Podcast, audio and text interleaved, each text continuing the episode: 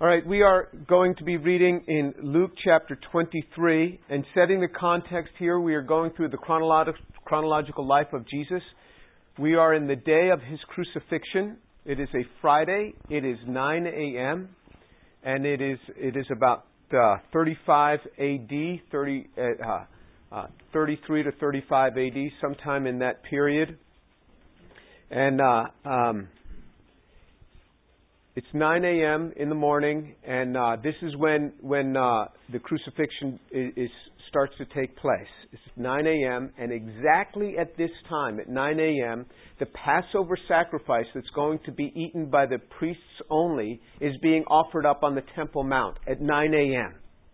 He is being crucified at 9 a.m just a matter of a few hundred yards away from the Temple Mount. We're, we're, not, it's probably not even a thousand yards away from the Temple Mount. So if you look at where the Church of the Holy Sepulchre is today, where the Temple Mount is, it's not that far. Yes, it was outside the, the, the old wall where he was crucified. It's inside the present wall, but it was outside the old wall, and, and uh, uh, that's where he's being crucified. So let's start reading in Luke chapter 23, verse 33. When they came to the place called the skull, there they crucified him and the criminals, one on the right and one on the left. But Jesus was saying, Father, forgive them, for they do not know what they are doing. And they cast lots, dividing up his garments among themselves. And the people stood by, looking on. And even the rulers were sneering at him, saying, He saved others, let him save himself, if this is the Christ of God, his chosen one. The soldiers also mocked him, coming up to him, offering him sour wine and saying, If you are the, are the king of the Jews, save yourself. Now there was also an inscription above him, This is the king of the Jews. One of the crim- criminals who were hanging there was hurling abuse at him, saying, Are you not the Christ? Save yourself and us. But the other answered and rebuked him say, and said, Do you not fear God, since you are under the same sentence of condemnation? And we indeed are suffering justly, for we are receiving what we deserve for our deeds. But this man has done nothing wrong. And he was saying, Jesus, remember me when you come into your kingdom. And he said to him, Truly I say to you, today you shall be with me in paradise.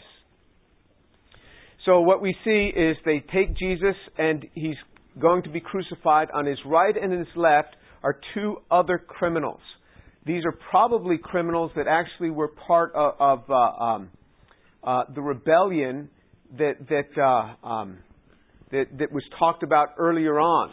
And so, so, uh, but but one of those was, was released, and uh, uh, Barabbas was released, but two other men were crucified.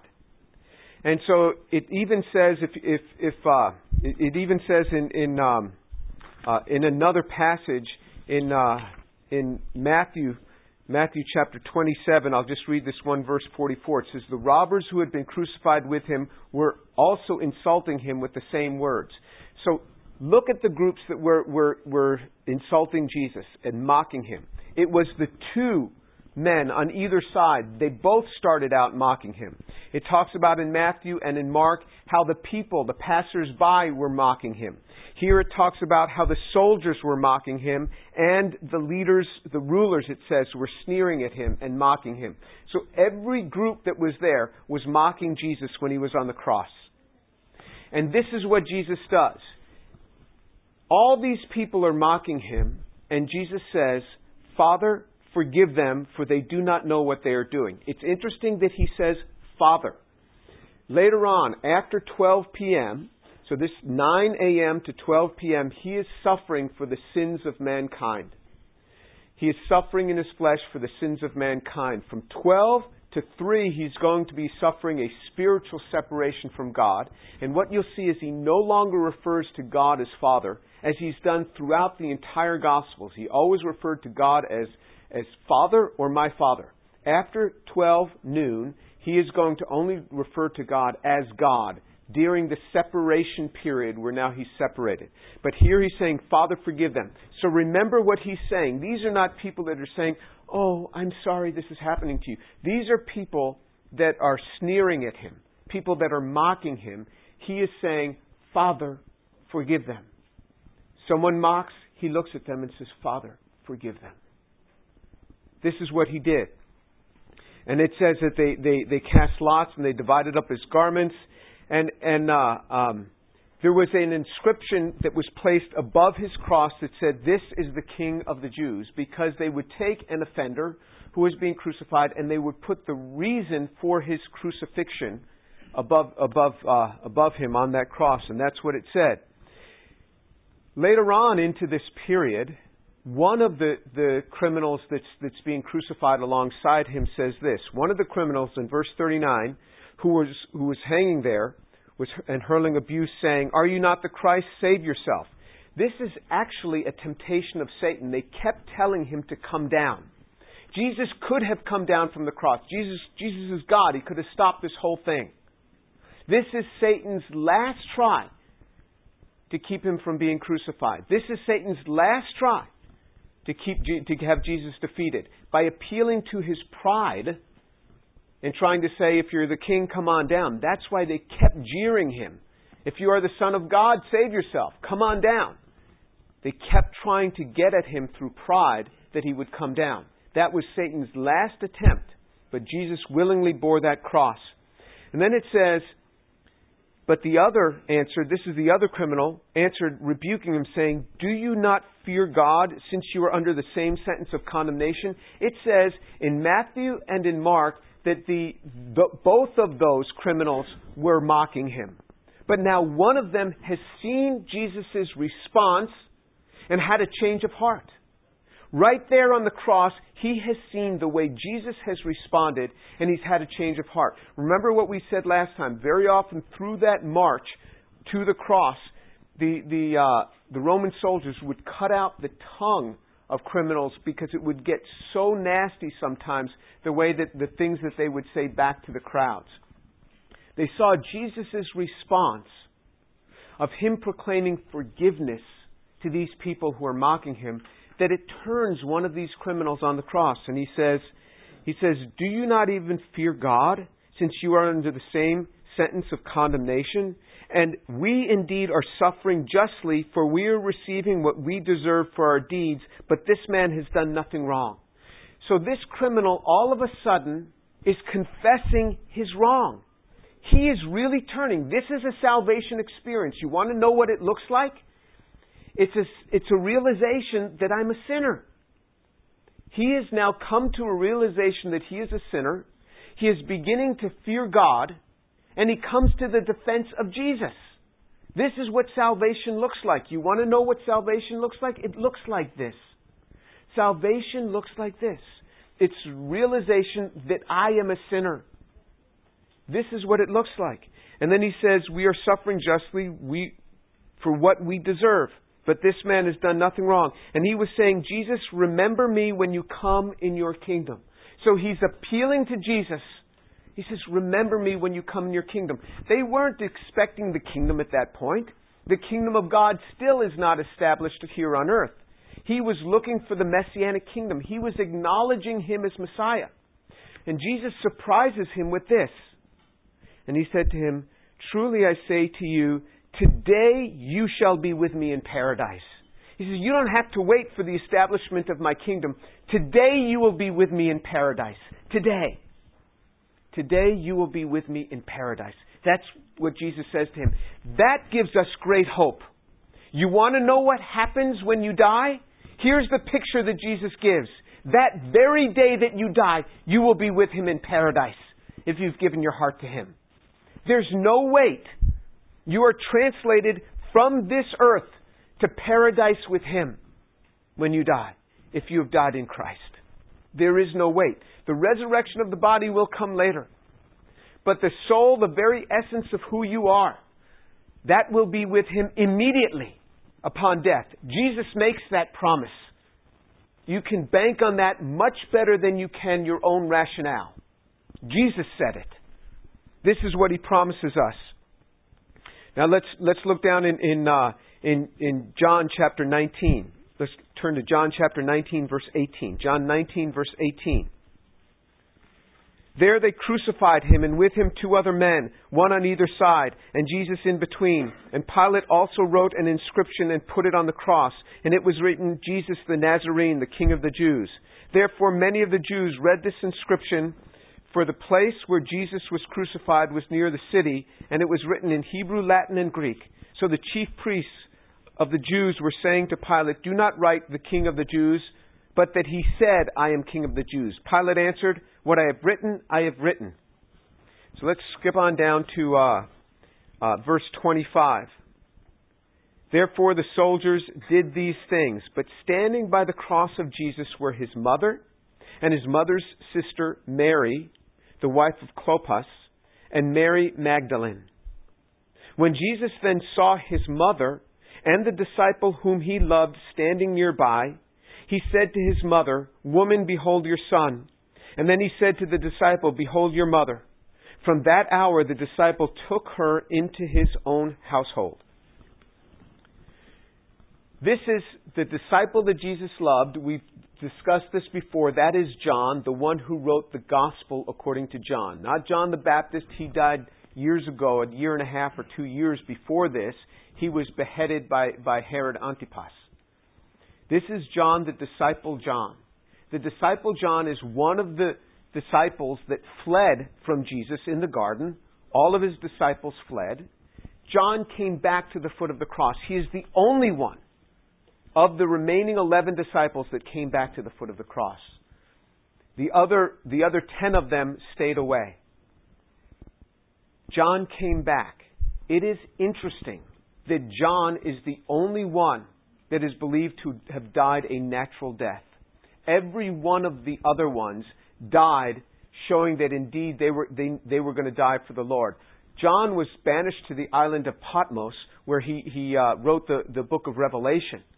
But he didn't have to prove anything anymore. He had already proved his allegiance to Jesus. He had come back to the cross of all the disciples. Now, standing there were the women. It mentions three women, but there may have been many others. Remember, many of them followed. He had many women following him.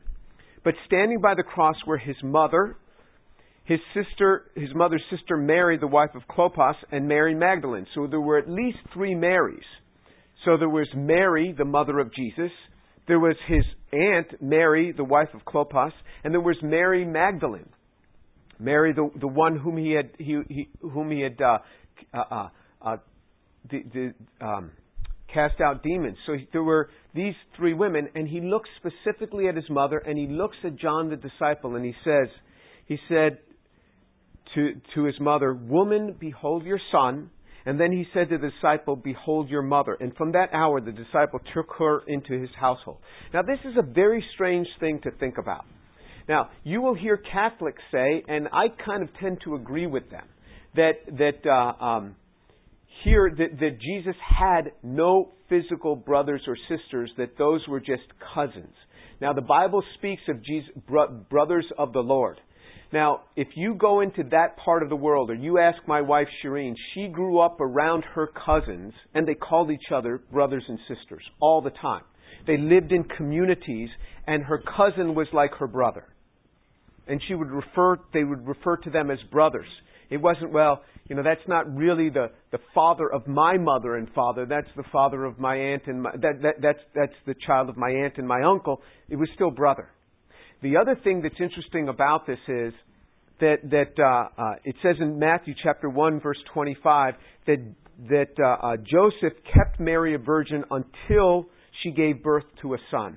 So after she gave, gave birth to Jesus, so many people believe after that she no she then then then Joseph enjoyed the, the, the, the typical marital relationships. However, there were many sects in that day where two people would get married. This is going to sound very strange to you in our culture that's just full of sex.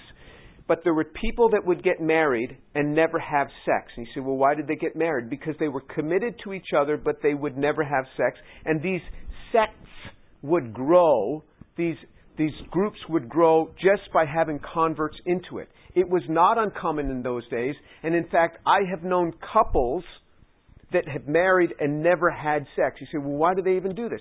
They, you will find that they are extremely devoted to the Lord, extremely devoted. I'm not saying it's good, I'm not saying it's natural, I'm saying there are people who do it. And what's interesting is you, they will say, well, why did, why did Jesus commit Mary to John's care? If, if, if Mary had other children, well, those children weren't believers. But we know from the scriptures that within 40 days, his brothers are going to come to know the Lord. James, so much so that he becomes the leader of the church in Jerusalem. So if James is his physical brother, what's he doing committing his mother to John? So all of these pieces you have to think about, and it's hard to just dismiss what one group might think or another. I mean, it's not easy to dismiss, and you may say he kept her a virgin until she gave birth to a son, and that until means that after that point she was no longer a virgin. That's not necessarily true. I mean, there are many portions in Scripture. So it says that Michal, Michal who, who had made fun of David, it says that he no longer had relations with her, and he did, and and, uh, and she had no children until the day of her death. Does that mean on the day she died, boom, she started having children? She had no children until the day of her death. No, it meant from that point onward. It says it says of, of, of some of David's other wives who, who Absalom had slept with in the rebellion. It says that David did not go into them until the day of their death. Does that mean on the, you know, he slept with them the day they died? I mean, no, it obviously means from that point forward. So what I'm trying to say is we get these visions in our mind of what might be right. We might not have it right at all. There's a lot of complexities to the scriptures that we might not understand because of our cultural backgrounds. But what I want to key in on is this, and this is then the take home message is this. Look at the life of Jesus. Here he is on the cross. And he's looking at these people who are mocking him and making fun of them, making fun of him and saying, Father, forgive them, for they know not what they do. One of these men who just moments before was mocking him and making fun of him, saying, now he says, You know, I'm a sinner. You know, um, would you remember me? And Jesus said, Not only am I going to remember you in my kingdom, today I'm taking you with me into paradise. I mean, look at the forgiveness. Look at the attitude of Jesus. Here he is on the cross. Do you think he was occupied? I mean, Jesus was pretty busy dealing with the sins of humankind on the cross.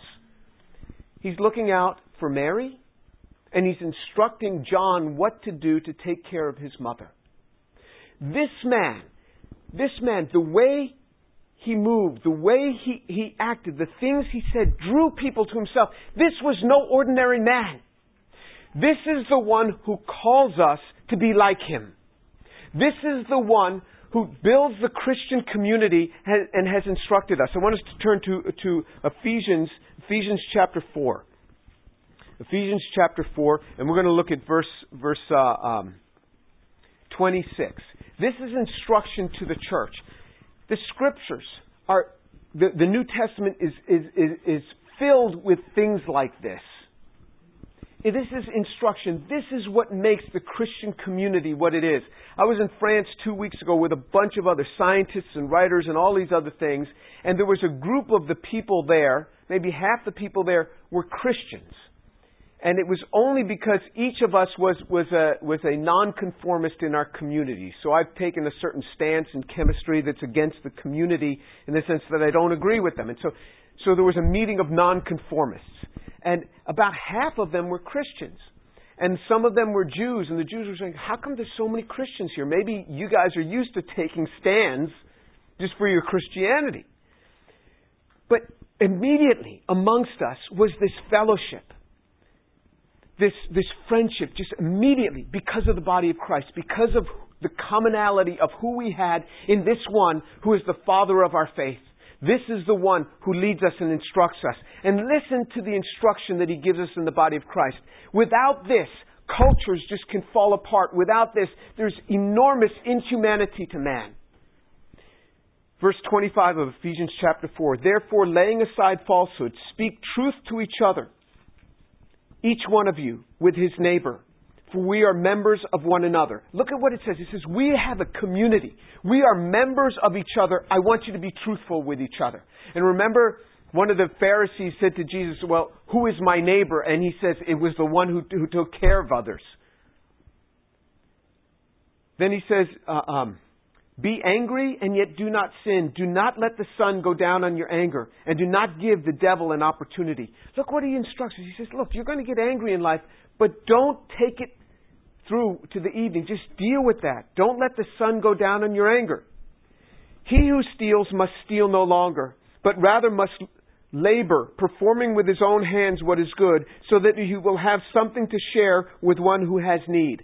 Look what he says. He says, I don't want you stealing. You're going to have to work.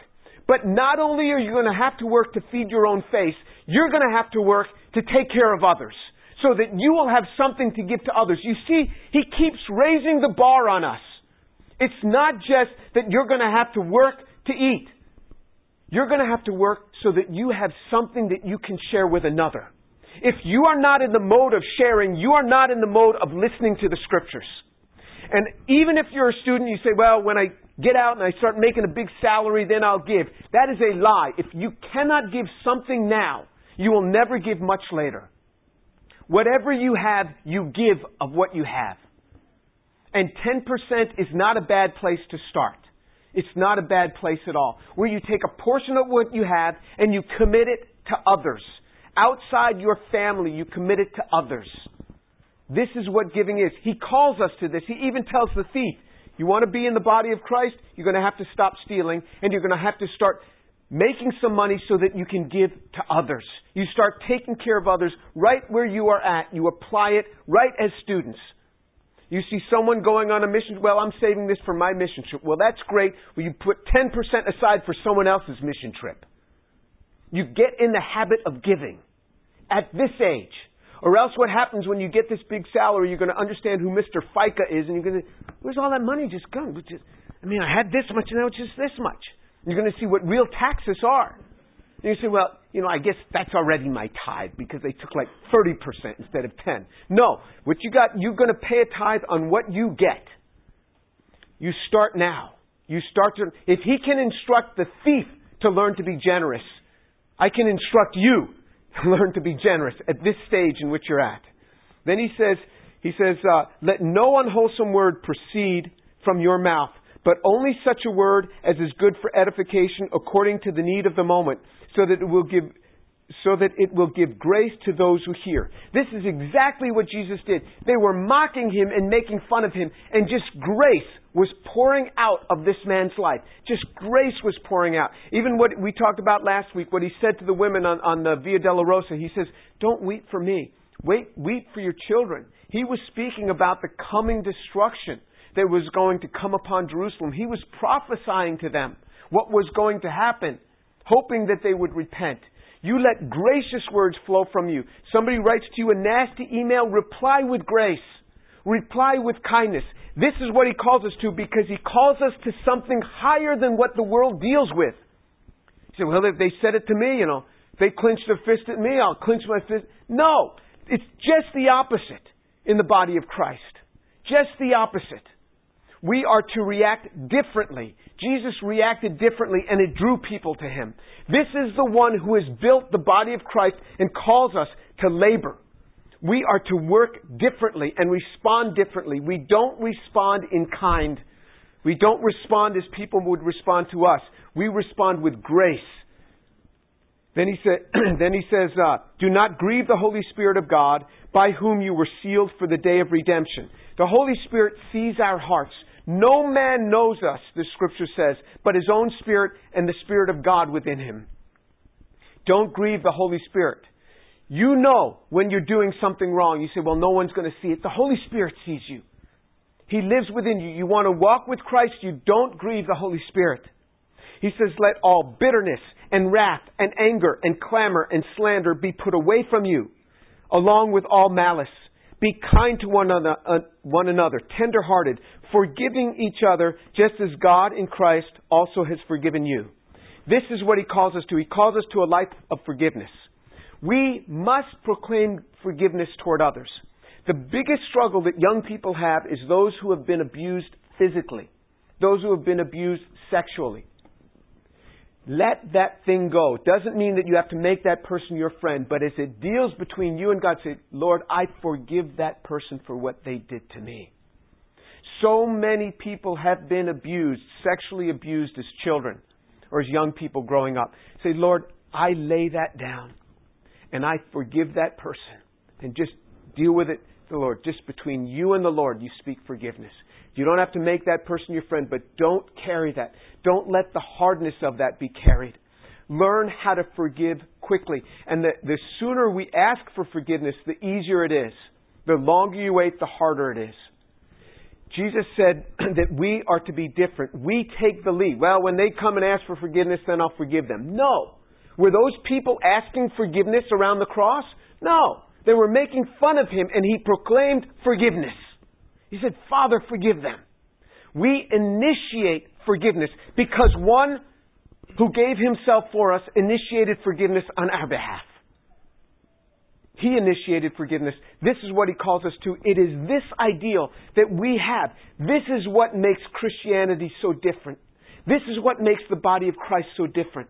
It has been demonstrated to us in Jesus on the cross. He was pretty consumed with dealing with his own issues, but he was still looking out for the interests of others. And this is what he calls us to. You say you're busy. Well, you know, I, I have no time for him. Do you know how busy I am? I have three exams this week. You deal with your exams, but you also are to give to others. There's a life, a characteristic in our lives where He calls us to give of ourselves to others. In the midst of all that we have to do, He calls us beyond ourselves. And this is what the infilling of the Holy Spirit does. Let's pray.